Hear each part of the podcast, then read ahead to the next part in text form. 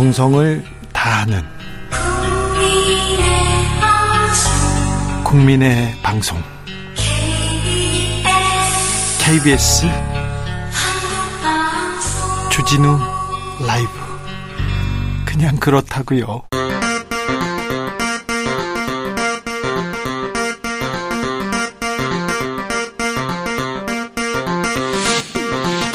주진우 라이브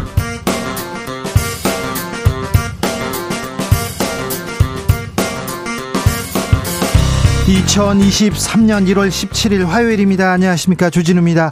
검찰 소환장을 받은 민주당 이재명 대표 어떤 선택을 하게 될까요? 우리끼리 싸우면 이적행위 이렇게 이재명 대표가 최근 내부 총질 금지했지만 더불어민주당 잡음 흘러나옵니다. 도둑 소리까지 들었어요. 박지원 전 국정원장에게 직접 물어보겠습니다. 아랍에미레이트의 적은 이란 윤석열 대, 통령의 발언에 대해서 이란 외교부가 발끈하고 나섰습니다. 윤 대통령 완전히 무지하다 이렇게 얘기했는데 윤 대통령 해외 순방 최가박당에서 들여다봅니다. 결심 거의 섰다. 대구 동화사를 찾았습니다. 나경원 전 의원. 아, 출마 결심이겠죠. 당대표 출마 한다면 국민의힘은 어떤 후폭풍 일어날까요? 정치발전소 장현장에서 짚어보겠습니다. 나비처럼 날아 벌처럼 쏜다. 여기는 주진우 라이브입니다.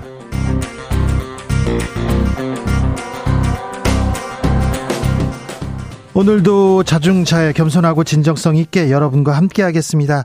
김명미 대장이 113kg 무게 썰매를 끌고요. 홀로 끌고 남극점에 도달했습니다. 칠레에서 출발한 지 50일 넘게 이렇게 걸렸다는데 평균 영하 30도 밑도입니다. 남극 살인적 추위를 뚫고 하루에 11시간씩 50일 넘게 걸어서 남극점에 도달했다고 했는데 아유 이렇게 힘든 일을 왜 했을까 막 그런 생각도. 아 누구 시키지 아우 개썰매도 있는데 이런 얘기도 하는데요 얼마나 힘들었을까요 얼마나 외로웠을까요 힘들 때마다 설악산 새소리 계곡 소리 그리고 아, 지인들의 응원 메시지 이렇게 들으면서 외로움 이기고 위로를 받았다고 합니다. 아, 대단한 도전과 성공입니다. 아낌없는 박수를 보내겠습니다. 여러분께서는 어떤 도전하셨어요? 내가 생각했을 때 내 인생의 가장 위대했던 도전은 무엇이었다? 이루었다. 이루진 못했지만 꼭 한번 도전하고 싶다. 이런 도전이 있습니까? 나의 도전 들어보겠습니다. 샵 9730 짧은 문자 50원, 긴 문자는 100원입니다. 콩으로 보내시면 무료입니다. 나의 도전. 어우, 기대됩니다. 그러니까 얼른 보내 주세요. 그럼 주진우 라이브 시작하겠습니다.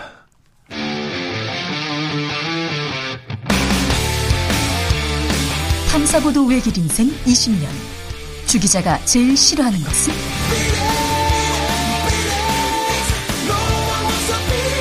이 세상에서 비리와 부리가 사라지는 그날까지. 오늘도 흔들림 없이 주진우 라이브와 함께.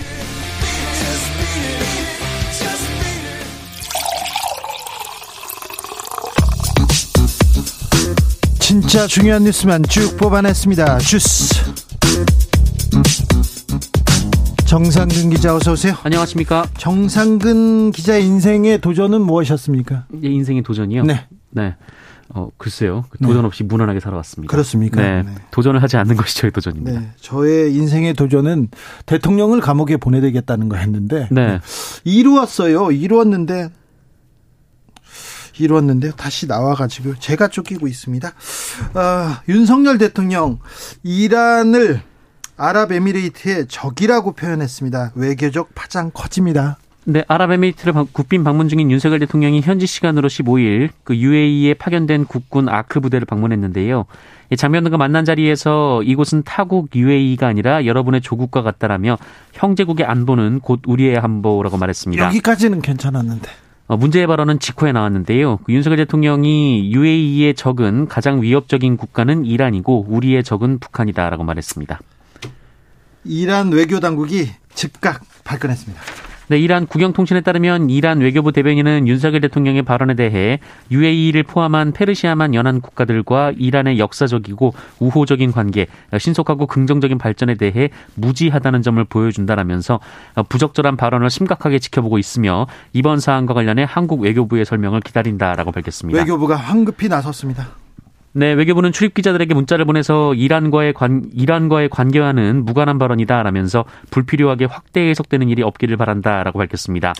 우리나라는 1962년 수교 이래 이란과 오랜 우호 협력 관계를 이어왔다라면서 이란과의 지속적 관계 발전에 대한 정부의 의지는 변함이 없다라고 덧붙였습니다. 이란에서 윤 대통령 완전 무지하다 이런 얘기를 했는데요.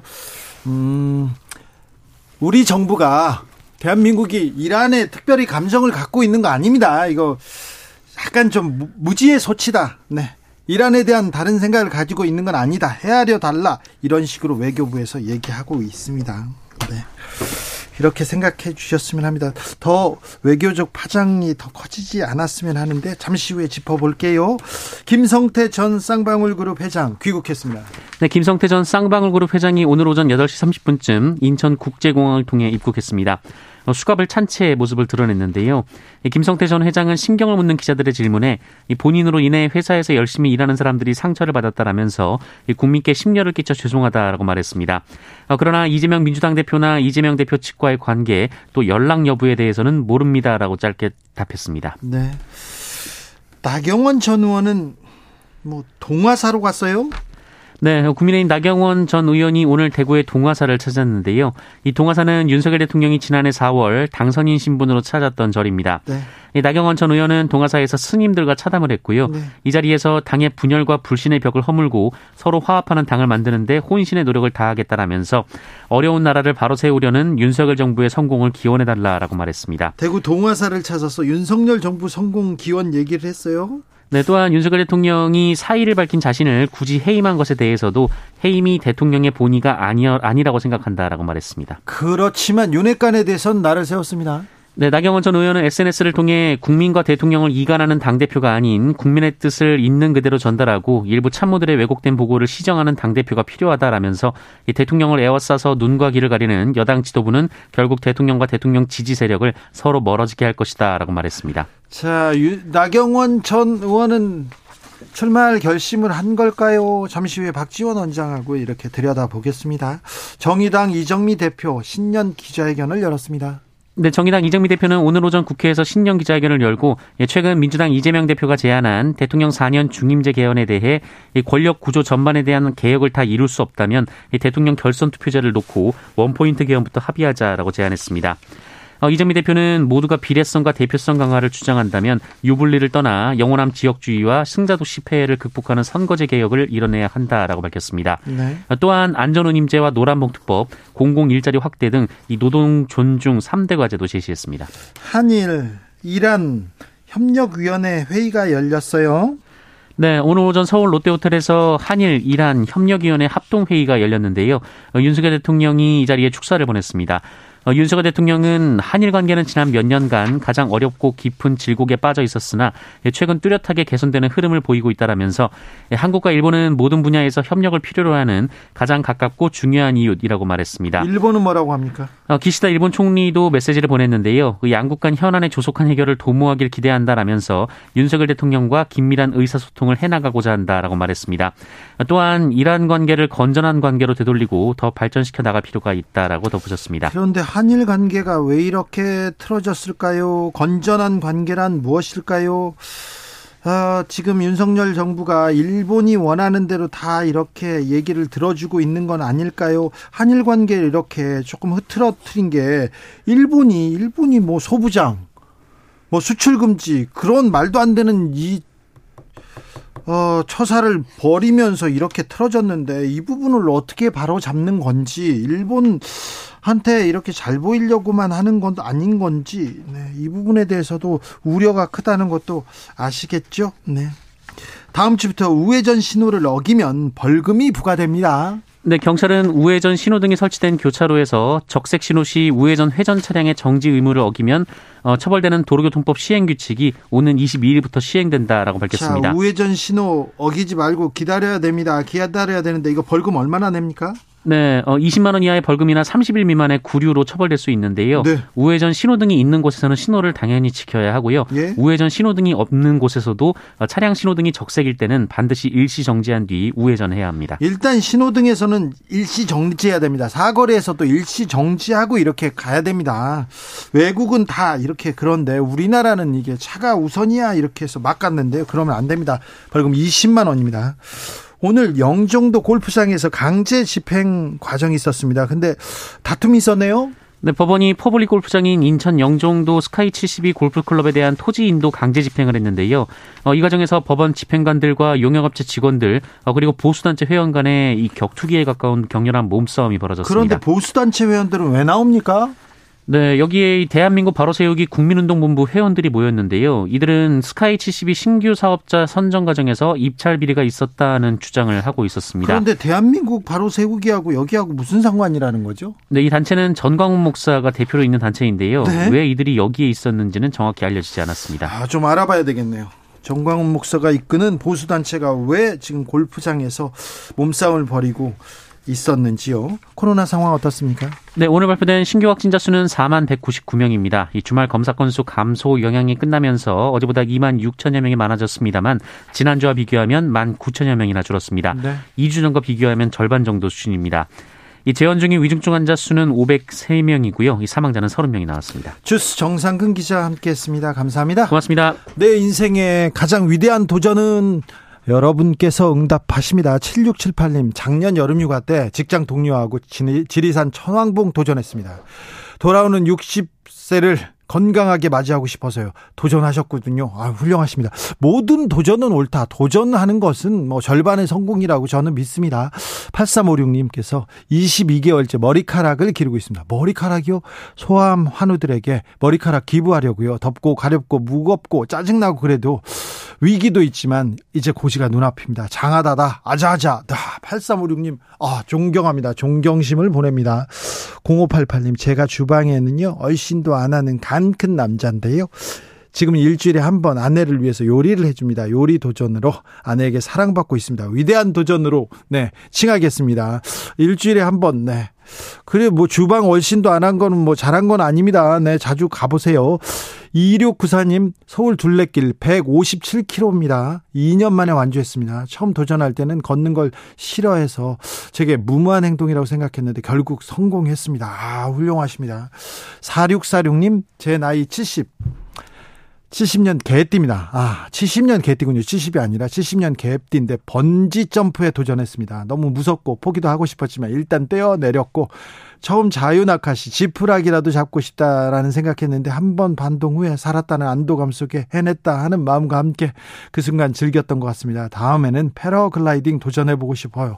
아, 그렇습니까? 이게 도전하는 인생 뭐 네, 응원합니다. 8891님, 아무 생각 없이 결혼에 도전해서 정말 힘들었습니다. 이런 분들 많이 봤습니다. 네, 이 도전도 응원합니다. 네.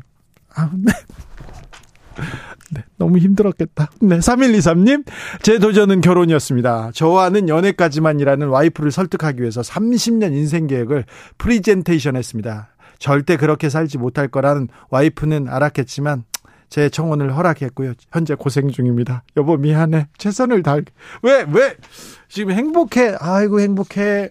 아이고 집에 가고 싶다. 그런 분들도 많아요. 왜 그러세요? 기운 내세요. 아, 위대한 도전 응원합니다.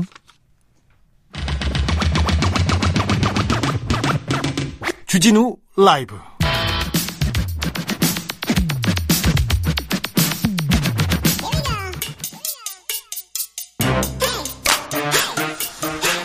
뉴스를 향한 진지한 고민 기자들의 수다. 라이브 기자실을 찾은 오늘의 기자는 은지혁이요. 시사인 김은지입니다. 김은지 기자의 인생의 도전은 뭐, 무엇이었어요? 인생의 도전요? 네. 과거형인가요? 아니면 미래? 미래도 좋고요. 네. 네. 뭐 기자한테는 다 비슷하지 않을까요? 뭐 네. 특종 기사 쓰는 것들일 네. 텐데. 네. 예. 좋은 기사 쓰는 거 네. 어떤 도전을 하고 있는지 궁금해서요. 자, 첫 번째 뉴스부터 가봅니다. 네, 국가정보원이 다시 뉴스의 중심에 섰습니다. 자, 국가정보원. 국가를 위해서 정보를 수집한다. 그런데 그 정보를 가지고 정치 공작하고 어, 남을 괴롭히고 그런 일이 많았어요. 많아서 좀 국정원 바로 세우기를 했는데 지금 거꾸로 간다는 지적도 나옵니다. 네, 국정원이 최근에 국내 정치 정보 파트를 부활시킨 게 아니냐 이런 의심을 사고 있습니다. 경향신문에서 계속해서 심층 보도하고 있습니다. 네, 경제안보국 산하에 50여 명 규모의 경제협력단을 만들었다라고 하는데 이게 소위 과거에 없어졌던 아이오 정보 담당관 역할과 비슷하다 이런 의심을 받고 있습니다. 네. 그러니까 원래 이제 해외 기술 유출 감시하는 경제방첩단이라고는 있는데요. 이것과는 별건의 조직이기 때문에 더욱더 그런데 해당 아이오는 문재인 정부 때 국정원 개혁 일환으로서 없앤 것이거든요. 정부 부처, 기관, 언론단체 출입하는 그 아이오들 없앴습니다. 기업도 큰 기업은 담당하는 아이오가 있었어요. 직원이 한 명씩 몇 개 기업을 이렇게 맡으면서 담당을 해요. 그러면서 나쁜 짓을 했어요. 나쁜 짓은 조금 이따 제가 말씀드릴게요. 네, 그러니까 권위주의 권위주의 정부 시절의 모습을 띠고 있는 것인데요. 사실 국가정보원이 해외 공작이라든지 해외 국가안보 관련된 것들을 하면 되는데 왜 국내 정치에 개입했냐 이런 비판들이 있었습니다. 네. 뿐만 아니라 또 이달 초에는 2차 장 산하의 신원 검증 센터도 설치했다라고 하는데 2차 신원 검증이요? 네. 그러면 인사 검증을 국정원에서 본격적으로 한다면 다시 국정원 눈치를 보게 될 건데요. 예전에 법관, 검사들 인사검증을 국정원에서 했습니다. 예전 안기부에서 그 안기부 직원들을 얘기를 들어보면 어, 재판장한테 뭐 법원장 방에 가가지고요 책상에 다리를 올려놓고 자기가 있었다 이런 얘기를 그냥 무용담처럼 하더라고요. 예, 면접을 했다 이런 보도들이 예전에도 있었었는데요. 물론 이제 그런 식은 아니고 지금은 이제 3급 이상의 고위공무원 임용 예정자한테 가족관계 학력, 경력, 재산, 친교, 인품, 소행 이런 걸 좀 알아보도록 하겠다 하는 것인데 아니 인사 검증 보고서를 국정원에서 쓰는 게 그게 국정원의 힘이었고 국정원 정부 그래서 국정원 직원들한테 꼼짝 못하고 잘 보이려고 공무원들이 했거든요. 네 그렇습니다. 이제 말씀하신 것처럼 윤석열 정부에서는 민정수석실을 없애면서 공직자 정보 검증을 법무부 인사정보관리단에 설치를 한 바가 있거든요. 이 또한 그때 비판이 좀 있어서 일종의 법무부 시행령 개정으로 하고 정부조직법으로 하지 못했었습니다. 그래, 우회로를 찾았다 이런 네. 이번에도 근데 비슷한 상황이라고 하는데요.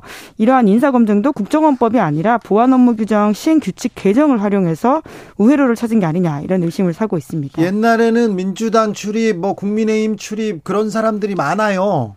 그런 사람들이 있었어요. 그리고 뭐 시도지사, 지자체도 그렇고 언론사 출입도 있었어요. 아이오라고.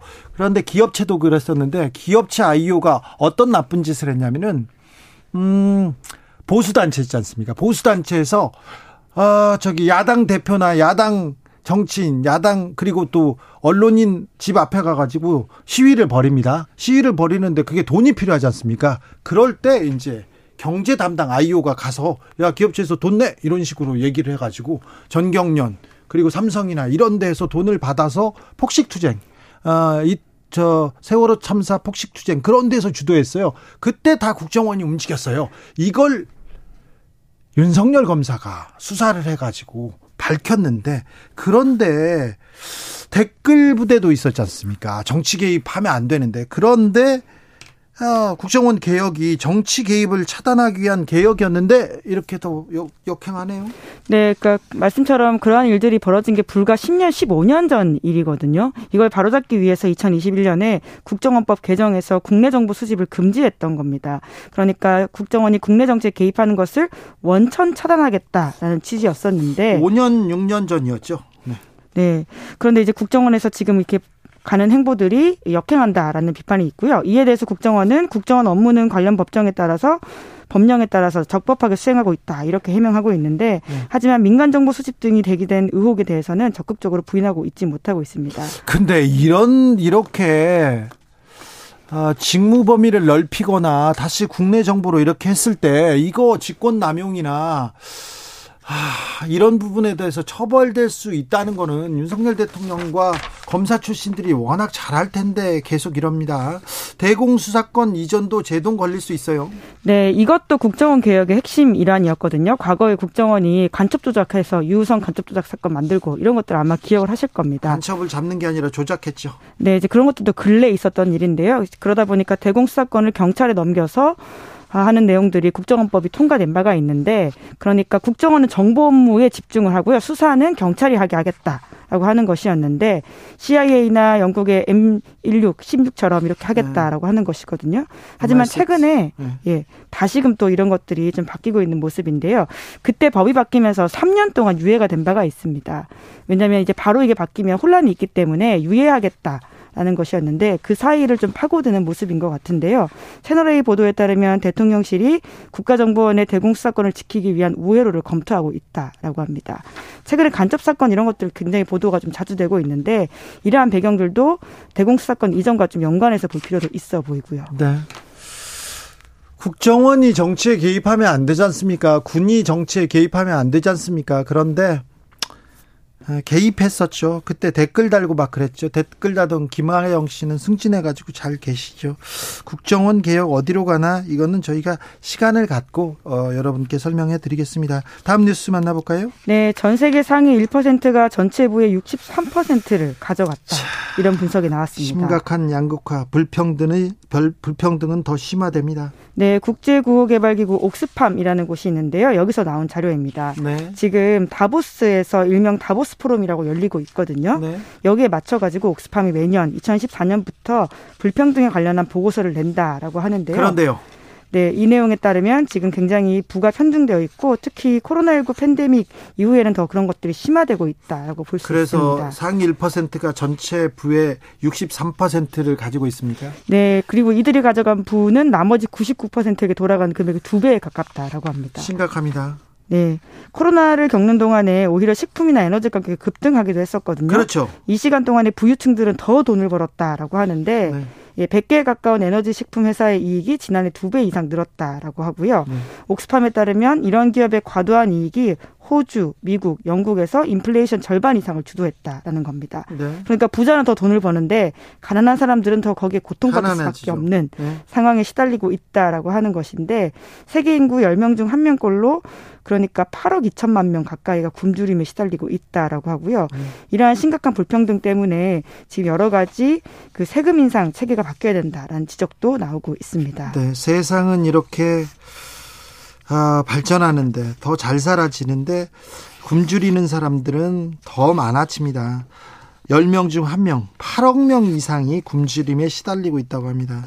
현실은 참 안타깝네요. 네, 세율을 보면 진짜 그런데요. 일례로 보면 테슬라 CEO 일론 머스크 같은 경우에는 2014년부터 2018년까지 적용된 실질 세율이 3%에 불과했다라고 하거든요. 예. 그런데 이제 우간다의 한 밀가루 상인 같은 경우에는 한 달 소득이 80달러인데 세율이 40% 달한다라고 합니다. 네. 그리고 억만장자의 절반이 상속세가 없는 나라에 살고 아프리카 전체 GDP보다 많은 5조 달러 세금이 재산이 세금부가 없이 다음 세대로 이전된다라고 합니다. 네. 여러모로 이 세제라든지 어떻게 이 불평등을 줄일 것인지에 대한 고민이 필요해 보입니다. 네.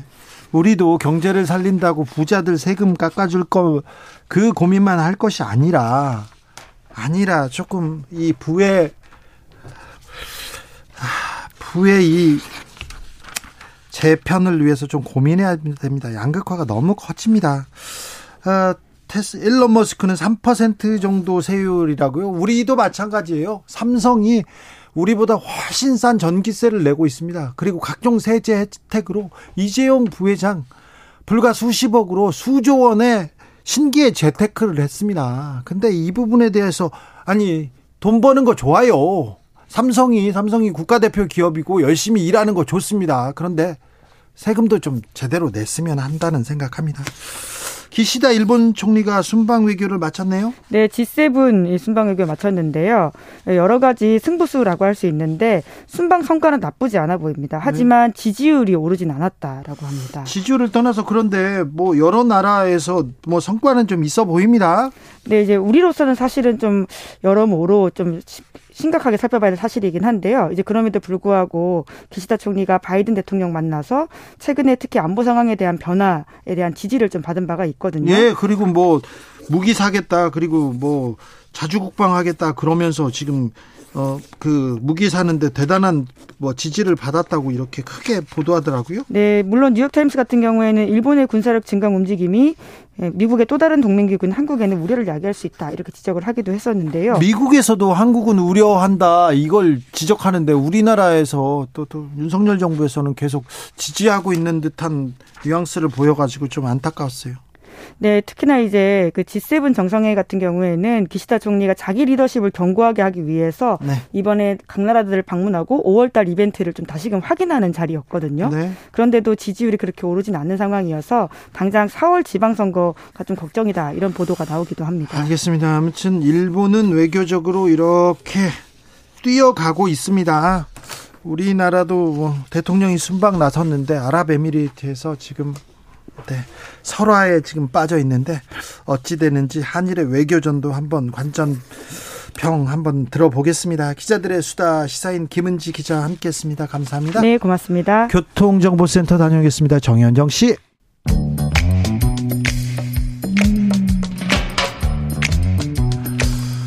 오늘의 정치권 상황 깔끔하게 정리해 드립니다. 여당 야당 크로스 최가박과 함께 최가박당. 여야 최고의 파트너입니다. 주진우 라이브 공식 여야 대변인 두 분 모셨습니다. 최형두 국민의힘 의원 어서 오세요. 네, 안녕하십니까. 박성준 더불어민주당 의원 네, 어서 오세요. 안녕하세요. 네. 예. 어, 최형두 의원님. 네.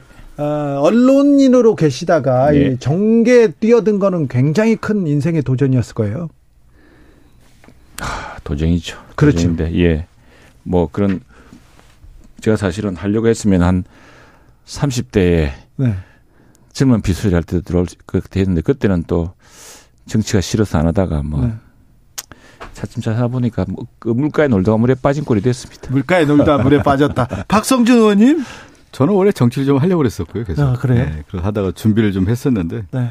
사실 정치 첫 출마가 굉장히 어렵거든요. 네. 어, 정말 바늘 꽂을 때도 없을 정도로 상당히 출마 자체가 어려운데 그래서 잘해서 네. 초선이 됐습니다. 벌써 그런데 이제 3년 지나고 내년에 선거네 벌써. 그러니까요. 시간 빠르죠. 자, 빠릅니다. 현안으로 가보겠습니다. 윤석열 대통령 순방 어떻게 보고 계십니까? 박성준 의원부터. 근데 외교는 그 한스모게소라는 유명한 학자가 그런 얘기를 해요. 어, 불가능한 것을 가능하게 한다. 네. 그리고 이 비스마르크는 그런 얘기를 하거든요. 또 가능성이 예술이다 이런 얘기를 하는데. 그렇죠. 그 윤석열 대통령은 하여튼 외교 나가면 가능한 것을 불가능하게 만드는 그런 예술적인 모습이 좀 있다. 가능을 불가능하게요? 네, 그런 그리고 특히 이제 외교의 화법이라고 하는 것은 직설 화법을 쓰면 안 되는 거거든요. 외교에 있어서의 말이라고 하는 것이 매우 고도화된 고도화된 언어를 쓰고 정제된 언어를 써야 되기 때문에 실질적으로 어떻게 보면 준비된 언어만 하는 거거든요, 사실은요. 그 직설 화법을 쓰면 안 되는 거예요. 그래서 간접 화법이라든가 은유법이라든가 완곡어법을 써서 우회적 표현을, 표현을 하는 것이 외교의 언어인 건데 그냥 감정을 토로해버리면 그거 자체가 외교 분쟁이 되는 거거든요. 그런 사태가 된 거예요. 그러니까 이란을 적으라고 하는 순간 우리의 적이 돼버리는 거 아니겠습니까? 그런 순간에 외교의 언어 자체가 실패한 언어가 되고 외교 참사를 일으킨 건데 더 큰 문제는 이런 문제를 인정하고 더 개선해야 되는 건데 아니라고 뻔뻔하게 하다 보니까 더욱더 악순환의 고리가 이미 아, 들어와 있다. 이거 큰일입니다, 진짜. 외교 참사입니까? 외교 참사죠, 이거는. 아유, 하도 뭐 외교 참사 참사해서 이제는 뭐 마치 그 양치기 소년 거짓말하는 것처럼 처음에 깜짝 놀랐다가 뭔가 자세히 봤더니 아니 이걸 가지고 그렇게까지 우리 우리 그 국회에서 우리 국내에서 이야기할 일인가 생각이 듭니다. 자, 그 윤석열 대통령이 뭐 이란을 우리 적이라고 그랬습니까? UAE 그 예, 우리 봄 아크 부대 우리 그 평화유지군이죠. 네. 찾아가지고 이 여러분들이 여기 여기가 여러분의 조국이다. 우리 형제 국가 UAE 안보는 바로 우리의 안보다. 그 UAE 적은 가장 위협적인 국가는 이란이고 이게 이제 우리 한국말로 우리 병사들한테 한 이야기입니다. 이게 어떻게 알려져 가지고 어이저 이란 국영 이란 통신에서 아이아라나의 통신에서 이란 외무 대변인이 이제 정중하게 네. 우려스럽다는 이야기를 했어요. 우려스러운 거죠. 당연히. 그래서 네. 한국 정부의 입장을 기다린다 그랬습니다. 그럼 우리 해명하면 되는 거예요. 그런데 우리 장병들한테 격려하는 과정에서 대통령실이 이렇게 해명했습니다. 현재 한 이란 양자 관계와는 무관한 것이고 근데 여기는 우리 민주당 사람들은 종종 이걸 가지고 우리가 이란을 적이라고 했다고 또 이렇게 뻥튀기를 합니다. 아랍에미레이트의 적은 이란이다 이런 그럼요. 얘기죠. 아랍에미레이트가 오죽하면 그래서 우리 방산 협력을 하고 우리랑 안보 협력을 하고 또 에너지 독립을 위해서 원자력을 또 도입하고 하겠습니까? 그리고 이번에 엄청난 그 중동의 제2의 붐을 일으킬 만한 그런 투자 실적과 그런 걸 유치하지 않았습니까? 이제 그래서 UAE 어, 아크 부대 이것도 사실은 잘 아시면은 우리 민주당 의원님도 잘 아셔야 되는데 이전에 우리가 조금 소홀히 하다가 한번 난리가 났어요. 그래서 임종석 비서실장이 가가지고 문재인 정부 초기였어요. 예, 예. 가서 그때 부랴부랴 뭐 탈원전 한다고 우리 UA에 투자했던 어, 지금 짓고 있는 원전은 아무 문제가 없을 겁니다. 그래서 UA 아크 부대다 부대 그때 다시 또 강화되었습니다. 그때 방문한 곳도 임종석 실장이에요. 이처럼 지금 우리가 외교 안보 관계, 외교 안보 협력 관계, 당장 우리가 지금 어려워진 세계 경제 속에서 그나마 중동 국가의 신뢰를 얻고 중동 국가에서 투자를 유치하고 우리가 그 엄청난 또 어, 어떤 비, 저 비즈니스 기회를 얻고 있지 않습니까? 예. 또 그걸 가능했던 네. 것이 유해 아크 부대. 이거는 제가 아이고 제발 좀 단편적으로 음. 이렇게 뭐 양측의 소연처럼 자꾸 뭐 하면 참사다 뭐 하면 이러지 말고 네. 한번 봅시다. 지난 정부 때이 그러니까. 정말 공을 들였던 것이고 그걸 이어받는 것이 거기 가서 우리 군 군인들 위로 예, 저 격려한다고 자, 대통령이 지금 네. 우리 군인들 격려하는 자리에서 아랍에미레이트의 적은 이란이다. 이 발언은 좀 실수는 맞죠. 그런데 그게 우리 뭐 박승균 의원이 이렇게 흥분하시고 또 참사고 그 전에 없는 참사까지 만들어서 양치기 소년처럼 크게 이야기하면 이제 국민들 두분두분 세번 제가 한번 한 번만 해도 사람들이 깜짝 놀라는 자꾸 그러니까 아니, 이제 막 지겹습니다 솔직한 이야기로 외교의 언어를 적을 적이라고 하지 않죠. 그리고 그래서 고도화된 언어를 쓰는 거고요. 제가 한 번 말씀드릴게요. 제가 오늘 그러면서 갑자기 생각난 책이 하나 있더라고요. 2008년도에 실패한 외교라는 책이 있었어요. 네. 그 당시 제가 이제 학구열을 불탔을 때 네. 봤던 책인데 아마 기억하실 것 같은데. 몰라요, 저는. 찰스 프리처드라고 최형두 의원님 아신다. 표정 보니까 알아. 찰스 프리처드가 어떤 얘기 책을 쓰냐면 실패한 외교인데. 아, 잭 프리처드. 예, 예, 예, 압니다. 저, 알죠. 저는 여러 번 만나보고 제가 잠깐, 잠깐 이 책을 예. 뭐안 만나 저는 만나본 적은 없는데 이분이 어떤 책을 쓴 거냐면 실패한 외교인데 클린턴 부시 정부에서 대북 협상 특사로 활동했던 분인데. 그렇죠. 부시 정부의 외교가 왜 실패했는지를 지목하는 거예요. 그렇죠. 그 중에 하나가 뭐냐면 부시 정부가 ABC 정책을 한 거네. 애니슨바 클링턴. 클링턴의 모든 정책을 다 부정했단 말이에요. 그러면서 네. 외교 정책에 있어서는 네오컨 강경파들의 강압적인 일방적인 외교 정책만 고수했다는 거예요. 현실성 없는 정책을 고수했는데 이때 이 책이 왜 유명해졌냐면 이명박 정부가 부시 정부의 이런 정책 실패한 외교 정책을 따라가면 안 된다라고 좌표가 되는 그런 책이었단 말이에요. 예. 그래서 그때 많이 읽었어요. 네. 근데 뭐냐면 그대로 따라갔어요. 이명박 정부가 부시 외교 정책 비슷하게 강경 정책만 하다가 그래서 실패한 외교였는데 지금 저는 똑같은 거예요. 부시 정책을 실패한 외교 정책이었는데 이명박 정부에 있었던 외교 정책을 했던 분들이 그대로 지금 누가 가 있냐면 결국 윤석열 정권에 가 있단 말이에요. 그러면서 또 또 따라 또 따라가고 있어요. 우리 그래서 저는 뭐냐면 상상의 날개와 이저 아, 네. 뭐랍니까 이저 아, 나레이션의 끝은 어딥니까?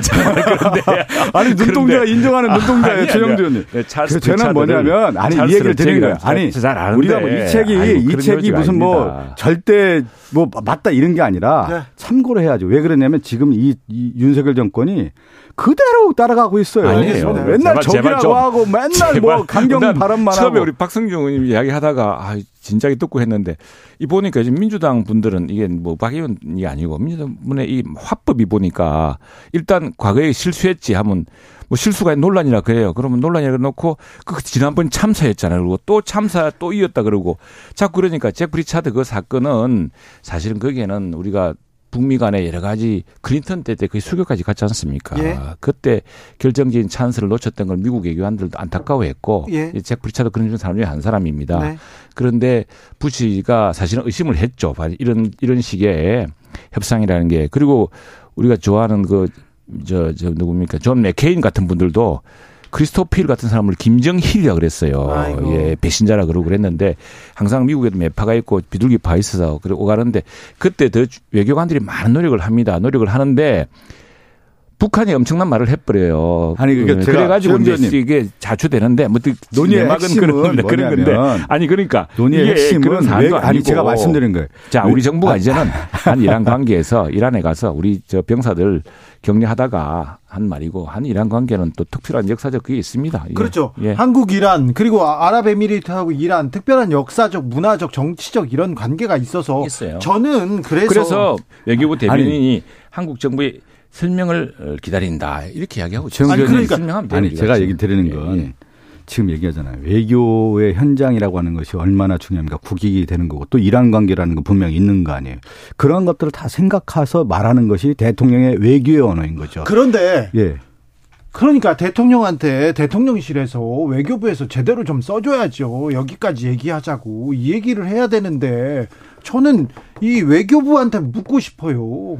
그 UAE에 가면은 또 현장에 가서 우리 군인 장병들이 있고 근데 이야기 아까 길게 했던 이야기가 왜 우리가 UAE에서 이 원전을 지난번 문재인 정부 때 조금 위태로 왔던 상황. 왜냐하면 국내에서 탈원이 산다 그러니까 UAE가 그렇다면 우리가 한국에서 이렇게 짓고 있는 원전은 어찌 되는 것이냐라고 이걸 이제 상당히 위태롭게 봤단 말이에요. 그래서 이 아크 부대 이 파병도 연장해주고 임종석 실장이 가서 격려도 하고 그랬던 거 아닙니까? 그런 선상에서 이 사람들이 실제로 이러한 이 UAE가 굉장히 위협을 느끼고 있습니다. 있는 상황에서 당신들의 역할이 우리 그 중동의 이런 평화를 지키는 것이다라고 이야기한 과정에 나온 건데 그 과정에서 그 현실을 현실로 이야기했던 겁니다. 근데 그게 한 이란 관계는 아니기 때문에 아니 또 우리 내가 사실. 오늘 다른 방송에서도 뭐 굉장히 놀, 뭐 화들짝 이야기를 하길래 오늘 가만히.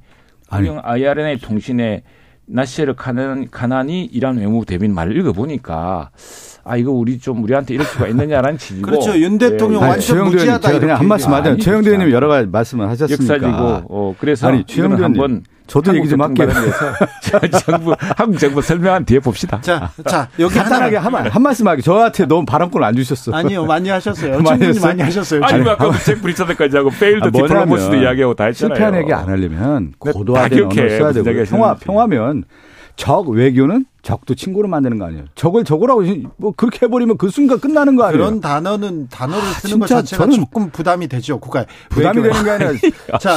우리 명백한 실현이에요 이거. UAE 이야기한 건데. 네, 알겠습니다. 근데- 근데 설명할 건데 자. 자세히 될 거고요. 예. 최영두 의원한테 조금 조언을 좀 들었으면 좋겠어요 외교부에서. 근데 상대 국가가 이렇게 연주될 때 가슴 손 이렇게 하는 유일한 대통령이 윤석열 대통령이다 이런 지적도 받았어요. 무슨 이야기예요, 그게 남. 그 아랍에미리트 국가가 연주될 때 예, 예. 다 이렇게 서 있는데 예. 윤석열 대통령만 이렇게 가슴에 손을 올리고 있어요. 그 그렇게 하면 맞는 거 아닙니까? 우리 보통 그렇게 하지 않습니까? 다른 나라 국가 원수들은 그렇게 안, 다른 나라 국가 나는 오히려 그게 오히려 우리나라의 대통령이 어 외국의 국기에 대해서 국가에 대해서 정중한 태도를 표시하는 방법 아닌가요? 아니죠. 외교에 이제 어. 프로토콜이라고 하는 게 분명히 있는 건데 그걸 따라가야죠. 또 뭐. 그 다른 아니 외교에 프로토콜이 있는데 또 윤석열 대통령만 안 지키면 되는 거 아니, 아니에요. 그러니까 뭐- 뭐냐면 이거 외교의 음. 프로토콜이라고 하는 것은 근데 그 사소한 거 아닙니까 좀? 아니, 사소한 것도 좀 지켜주면 안 아니, 돼요? 사소하죠. 사소한데 아니 그리고 이게 또 모욕이 아니라 정중한 표시라는 아니 것을 근데 느끼지 않을까요? 사소한 일인데 예. 우리나라에서 정정한 표현인데 그렇지가 않을 수도 있는 것이죠. 왜 이런 네, 사소한 참나. 이렇게 얘기 그러니까 지금 그건 외교부에서 지금 우리가 이걸 그- 봅시다. 지금 우리가 이번에 아니 왜왜왜 외교에서 프로토콜을 왜 만들어요? 얼마를 지금 경제적 이득을 예상하고 있죠? 왜 그런 이야기를 안 합니까? 수십조 원 얘기하죠. 근데 아니 제가 잠깐만 오늘 그 얘기를 좀 들었는데 보통 외교 대통령이 외교 순방을 하잖아요. 외교부가 난리 나는다는 거예요. 예행 연습하고 어떻게 하고 어떻게 시간 체크도 하면서 거기에서 어떤 자세가 돼야 되고 이런 것들을 지금도 하겠죠. 다 한다는 거예요. 하죠. 근데 보면은 거기서 잔실수가 너무 많아요. 지금 보면은. 그거는 외교부가 실수한 것인지 대통령이 실수한 것인지 더 추후에 좀 뭐 고치면 안 됩니까? 대통령은 다자회에 가서 사진 타임을 놓쳐가 사진도 안 나오고 한 그런 일도 있었는데 뭐 그런 일은 이제 간혹 있는 일인데 예, 그거 뭐 우리 대통령이 했던 큰 역할 또 양국 관계라든가 다자 관계에서 이룬 그런 역할 이런 것들을 좀 중시로 봐야 되고요. 네. 예, 그랬으면 자. 좋겠습니다. 다음 뉴스로 넘어갈게요. 국민의힘 전당대 요즘은요 항상 이런 뉴스가 큰 세 개의 축입니다. 하나는 윤석열 대통령 주변에서 무슨 일이 있었다. 예. 순방 때는 무슨 어떤 일이 있었다. 하나는요 아, 이재명 대표는 검찰 수사를 어떻게 받고 있다. 이 얘기고 하나는 국민의힘의 경선에서는 지금 유승민 대표가 아, 유승민 전 의원이 굉장히 비판받고 있다. 지금은 나경원 전 의원으로 이게 바뀌었습니다. 국민의힘 전당대회 나경원 전 의원은 대구 동화사로 가셨어요. 왜 이렇게 정치적 결심을 할 때 이렇게 전례 가는 걸까요? 제가 먼저 얘기할까요? 네. 박성준 잘해서 좋게 해석해 주세요. 아니 저는 좋게 얘기해요. 나경원 대표가 이제 고심하는 거죠. 네. 이렇게 되다 보면 출마 못할 가능성도 있는 것이죠. 이렇게 보면은. 그래요? 어, 아니 이제 어떤 분들은 해석할 때 이렇게 돌아가는 것은 결국은 결심하기 위해서 가는 건데 네. 지금 저는 그 워딩 가장 결정적인 워딩이라고 해요. 대통령이 그 순방한 이후에 나경원 전 의원이 결심하겠다. 이 얘기는 뭐 대통령의 어, 허가를 받고 나가겠다 이런 얘기 아니에요. 지금 상황은 대통령이 허가를 받을 상황은 아닌 거고 또 하나는 그런 면도 있는 것 같아요. 나경원 의원은 저는 이번 정권이 검찰 정권 아니에요. 예. 걱정도 하는 거죠, 솔직히. 내가 이거를 대통령과 저 윤핵관과 대립각을 세웠을 경우에 그 이후에 정치적 노선에 대해서 만약에 들어왔을 때 또 다른 부메랑이 들어와서 어려움에 처할 수도 있는 거죠, 나경원 전 의원이. 그런데 그거, 그거에 대한 걱정도 있는 거예요. 그렇게 안 했을 경우에 이것을 보호라고 하는 부분에 있어서의 대통령이 어느 정도 보호막을 쳐줬을 때 나가겠다라고 하는 것은 행간의 의미가 저는 그렇게 읽혀져요, 지금 볼 때. 그런데 지금 안 나- 그러면 제가 한 번 더 말씀은 보통의 정치인 같은 경우 는 승부수를 띄우죠. 여기서 나는 그냥 나가겠다. 예. 띄우는데 지금 뜸들이고 있다라는 건 뭐냐면 못 나갈 가능성이 높은 거예요. 음. 제가 볼 때는 그래요. 최영도 의원님 어, 제가 전당대 검찰도 선관위원이어서 아, 네. 네, 제가 이 문제 조심스럽습니까? 예, 근데 저는 우리 전당대가 국민의힘 전당대가 뭐 그냥 당권 주자 뭐 당권 주자 말도 어불성설입니다. 무슨 당권입니까? 당이 뭐 한 사람의 권, 뭐 권력 속에 들어가는 것도 아니고 또 이른바 당권 주자 때문에 당패 나가고 있는 지금 민주당도 보고 있지 않습니까? 그래서 왜 자꾸 또 민서 그래서 아니, 지금 아, 저는 저는 이제 사실은 지금 소수. 여당으로서 어 이제 문재 윤재 윤석열 정부의 성공을 뒷받침할 수 있는 그런 정책 능력 또 당원들의 큰 열망을 수용할 수 있는 정당을 만들기 위한 것이 될 거라고 보고 여기에 지금 여러 가지 작은 에피소드들 뭐 반전들이 엎치락뒤치락 하고 있는데 저는 결국에는 한 100만 명 되는 우리 책임 당원들이 큰 이 시기에 필요한 정부가 무엇이냐, 이 시기에 필요한 여당이 무엇이냐, 이 시기에 필요한 국민의힘이라는 정당은 어떤 모습이 될지 결정하실 거라 봅니다. 네. 그래서 뭐그그 과정에서 지금 작은 물줄기가 요동치고 뭐 이런 거라고 저는 보고요. 네. 예. 아, 아니- 나경원 전 의원이 사표를 제출했는데 대통령실에서는 해임을 이렇게 해임 처리했습니다. 대통령 실장 김대기 실장이 오늘 해임 정확히 진상 파악에 따른 윤 대통령의 결정이다 이렇게 얘기했는데 대통령실에서 나경원 전 의원을 비판하다가 이번에도 계속해서 이런 메, 그 메시지를 냅니다. 대통령실에서 이렇게 열심히 인 적이 없었어요. 어떤 사안에 대해서 그렇죠. 정치적 예, 사안에 대해서 예, 예. 이거 이 나경원 찍어내기 하다가 나경원 띄우기 하는 거 아니냐 이런 생각도 있는 것 같아요. 다른 분들은 나경원만 보이잖아요. 나경원 전 의원이 그런데 정치적으로 보면은 그동안의 정치적 길은 꽃길이었단 말이에요. 그렇죠. 지금에 있어서의 험난한 고난의 행군의 시대를 가야 되는 건데 그것을 과연 견디고 나갈 거냐는 결국은 나경원 의원의 결단에 달려 있는 건데 그런데 시간이 길어지면서 예. 결단을 못할 수도 있다고 못할 가능성이 저는 지금 형국에 봤을 때는 못하는 쪽으로 가는 거 아닌가. 왜 그러냐면 정치는 타이밍의 예술인데 저렇게 됐을 경우는 나는 나가겠다 해야 되는데 대통령 돌아오고 나서 만나보고 결정하겠다. 아니면 뭐 대통령이 상황을 좀 보고 하겠다라는 것은 결국 못 나가겠다는 얘기인 거고요. 지금의 결, 어, 지금 아까 작은 물줄기라는 표현을 썼는데 윤핵관들이 바라볼 때 본류와 지류가 있는데 이준석, 유승민, 나경원, 그 이후에 안철수 이런 분들은 작은 다 작은 물줄기라고 보는 거죠. 지류에 해당한다고 보는 것이죠.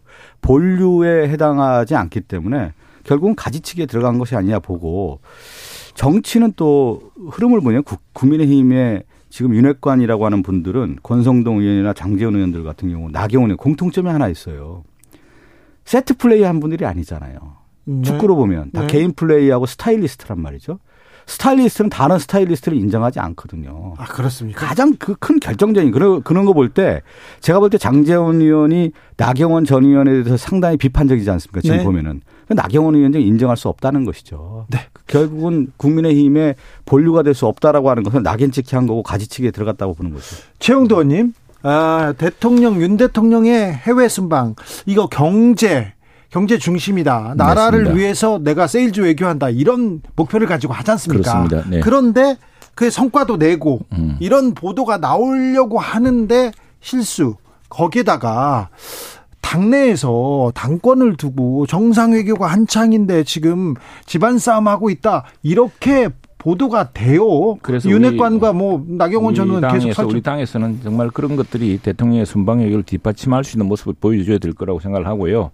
저희들도 그를 위해서 뒷받침해야 될 테고 정말 세일즈 외교 아니겠습니까? 이게 정상이 가서 정상이 가니까 이루어질 수 있는 성과고 그 전에 물론 이제 장관급들도 많이 가고 또 무엇보다 양국의 이해관계가 맞아 떨어진 것도 있고 이랬습니다만 그런 상황에서 지금 집안 싸움. 예, 뭐 이런 모습이 비치는 건 비칠까 봐. 그래서 저희들은 전당대회를 굉장히 사실은 모두가 우리 윤대, 윤석열 정부의 성공을 위해서 전당대회를 하고 있는 겁니다. 그런 네. 면에서 그 성- 정말 이 정부 여당이 하는 일 더욱이 지금 상황이 얼마나 어렵습니까? 여당 이 국회에서는 야, 거대 야당이 있죠. 그다음에 국내 사정이 지금 녹록치가 않지 않습니까? 예. 네. 그 한국 정치에서의 유형 중에 하나가 이제 진보는 분열하고 보수는 부패한다 이런 그 등식이 있었잖아요. 예. 지금 그 특이한 현상 중에 하나가 뭐냐면 요즘에 이제 보수는 더 분열하고 예. 더 부패하는 그런 모습을 갖고 있다라고 하는 것이 이명박 정부 이후에 그런 모습들이었거든요. 예. 결국은 뭐 친박연대라든가 그 이후에 친박들이 분열하고 진박 진박 찐박 뭐 그렇게 있었죠. 분열하는 모습은 결국은 윤- 가장 부패한 정권 중에 하나가 결국은 이명박 정권이었고 보수도 결국은 부패했고 결국은 또 뭐냐면 분열하고 있다라고 하는 거죠. 그 윤석열 정권의 가장 큰 현상 중에 하나가 뭐냐면 분열의 양상이 이미 이제 예고된 거죠. 그리고 전당대회를 끝으로 해서 제가 볼 때 분열의 잉태가 더욱더 가속화될 거라고 봐요. 이미 이제 시작됐다고 봐야죠. 그렇지 안 그렇습니까, 최영도 의원님? 그렇지 않을 겁니다. 예. 지금 집권 초기고 또 정부가 해야 될 일이 많고 여러 가지 외교적이라든가 지금 경제적으로 이 어려운 국민의 제2의 중동부문을 일으킬 만한 큰 호재를 지금 찾아왔고요. 우리 창원이 지금 제 지역이 마산 나쁜데 창원인도 참 오랜만에 경제적인 훈풍이 불고 있습니다. 그래요? 네, 왜냐하면은 그 지금 폴란드라든가 호주 이런 데 우리나라의 아. 방위 산업이 가고 또 새로운 원자력 발전에 또 새로운 어떤 풍력이라든가 이런 그 발전 산업이 또 새로운 홍기를 타고 있고 그래서 이런 모처럼 지금 새로운 또 조선 산업도 새로운 또 저 기류가 있고 해서 잠깐만 그거 하나 예. 말씀드릴게요. 지금 이제 윤석열 대통령이 다보스 포럼을 하지 않습니까? 이번 네. 다보스 포럼의 주제가 크게 보면 두 가지예요. 인플레이션에 의한 경제 불황 그리고 상당히 국민들이 이제 어려움에 처하겠다. 그 문제가 하나가 있고 또 하나가 기후 변화에 대한 그렇죠. 대응이란 말이에요. 근데 지금 윤석열 정권 이 두 가지 제대로 대응하고 있습니까? 세계 트렌드에 대한 준비가 하나도 안 돼 있는 거예요. 그냥 다보스 포럼 갔다 오기만 하면 되는 겁니까? 아니에요. 국내에서 어떻게 준비하고 있냐라고 하는 부분은 명확하게 자, 지시를 해야 자, 되는 다음. 주제로 넘어갈게요. 다음 주제로 넘어가요. 쌍방울 김성태 전좀 회장이 귀국했습니다. 의원님 말씀은 사실과 다름을 먼저 네. 나중에 이야기합시다. 돌아갑시다. 자, 예.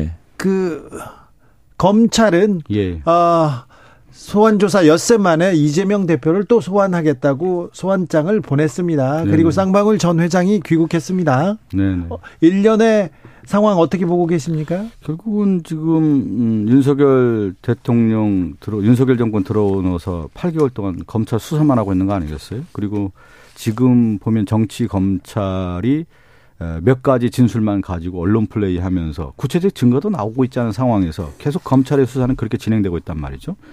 어, 야당 탄압 그리고 결 이재명 당 대표를 제거시키기 위한 모든 움직임에 의한 일련의 과정들이 지금 진- 전개되고 있는 모습인 것이죠. 최영도 의원님. 예, 이 모든 사안이 민주당 내부에서 내부 민주당 내부의 경선 과정에서 불거진 고소고발 또 내부 비리 제보로 시작된 것이고 그다음에 문재인 대통령실 검찰에서 시작한 수사입니다. 그래서 공범들이 다 그때 지금 잡혀 들어가 있는 겁니다. 그리고 또 문재인 대통령의 그 대법원과 그런 데서 임명한 판사들이 지금 다 한 판결로 1심 판결까지 나온 사람들이 많고 그런데 뭐 민주당이 그 예- 이미 예상하지 않았습니까? 그런 과정에서 굳이 당대표 되려고 무리를 해서 그 아무도 없는 그 허벌판에 당대표 됐던 분이 했던 이유가 결국에는 이런 본인의 사법적 리스크를 당과 결부시켜서 방탄을 만들겠다는 것이 그 민주당 내부에서도 걱정하던 사태였고 그게 좀 치닫고 있는데 자 나는 보니까 이재명 대표가 말씀을 많이 하시는데 그렇게 당당하고 하면은 정말 우리 이현주 그 정의당 비대위원장도 비교섭단 대표도 했지만 아 그럼 당당하게 혼자 조사받고 혼자서 증명 무죄를 입증하고 결백을 입증하면 될 일이지. 이 온통 거대 야당을 다 끌어들이고 하나- 국회를 파행시키고 그렇게 하려고 뭐 없는 뭐 정책도 만들어서 뭐 기본소득이니 뭐 이런 뭐 위원회 만든다고 하는데 제발 좀 민주당을 정상적으로 거대 네. 야당으로서 역할을 할 수 있도록 좀 놓아두시고 본인의 사법 리스크는 자신 있으면 당당하게 지금 하나 예, 지금 말씀드리는 주겠습니다. 뭐 어쨌든 지금 검찰 수사가 진행되는 가운데 지금 이 수사의 전국의 모든 전선의 핵심은 누굽니까? 한동훈 법무부 장관이 야당 수사에 대해서 무슨 판결 내리듯이 다 말을 늘어낸 늘어낸단 말이에요. 내놓고 있어요. 그리고 비상식적인 발언을 계속 하고 있잖아요. 검찰이 신뢰를 할 수가 있습니까? 그리고 검찰총장도 지금 보면은 한동훈 장관이 다 나와서 검찰총장 같은 역할을 하고 있잖아요. 그리고 지금 보니까 검찰차장이 없더군요. 인사가 아직도 10개월 동안 안 했다는군요. 그러네요. 이 얘기는 뭐냐면 검찰차장도 지금 없이 검찰총장 하나 허수아비 지금 바지사장 만들어서 한동훈 장관이 지금 검찰 조사 지휘하고 있는 모습 아닙니까? 지금 이런 장관이 역대 있었습니까? 야당 수사하는 데 전면에 나타나서 모든 수사를 지금 지휘하고 있는 모습인데. 아니, 검찰총장이 이제- 바지는 아니고요. 아니죠. 아니 그렇게 만들고 있잖아요. 검찰총장도 한동훈 개라고 볼 수는 그래, 그렇게 안- 아니 검찰총장을 그렇게 만들고 있잖아요. 한동훈, 한동훈 장관이 그. 자기가 먼저 나와서 말합니까? 민주당에서 뭐 법사위에서 묻고 따져 묻고 하니까 답변하면서 나오는 걸 가지고 또 말을 하면 그러면 묻지를 마시든지. 여기까지 네. 할까요? 아니 그 역대 장관에 그런 사람 없었습니다. 최영두, 박성준 두 분과 함께했습니다. 저는 2부에서 박지원 전 국정원장과 돌아오겠습니다.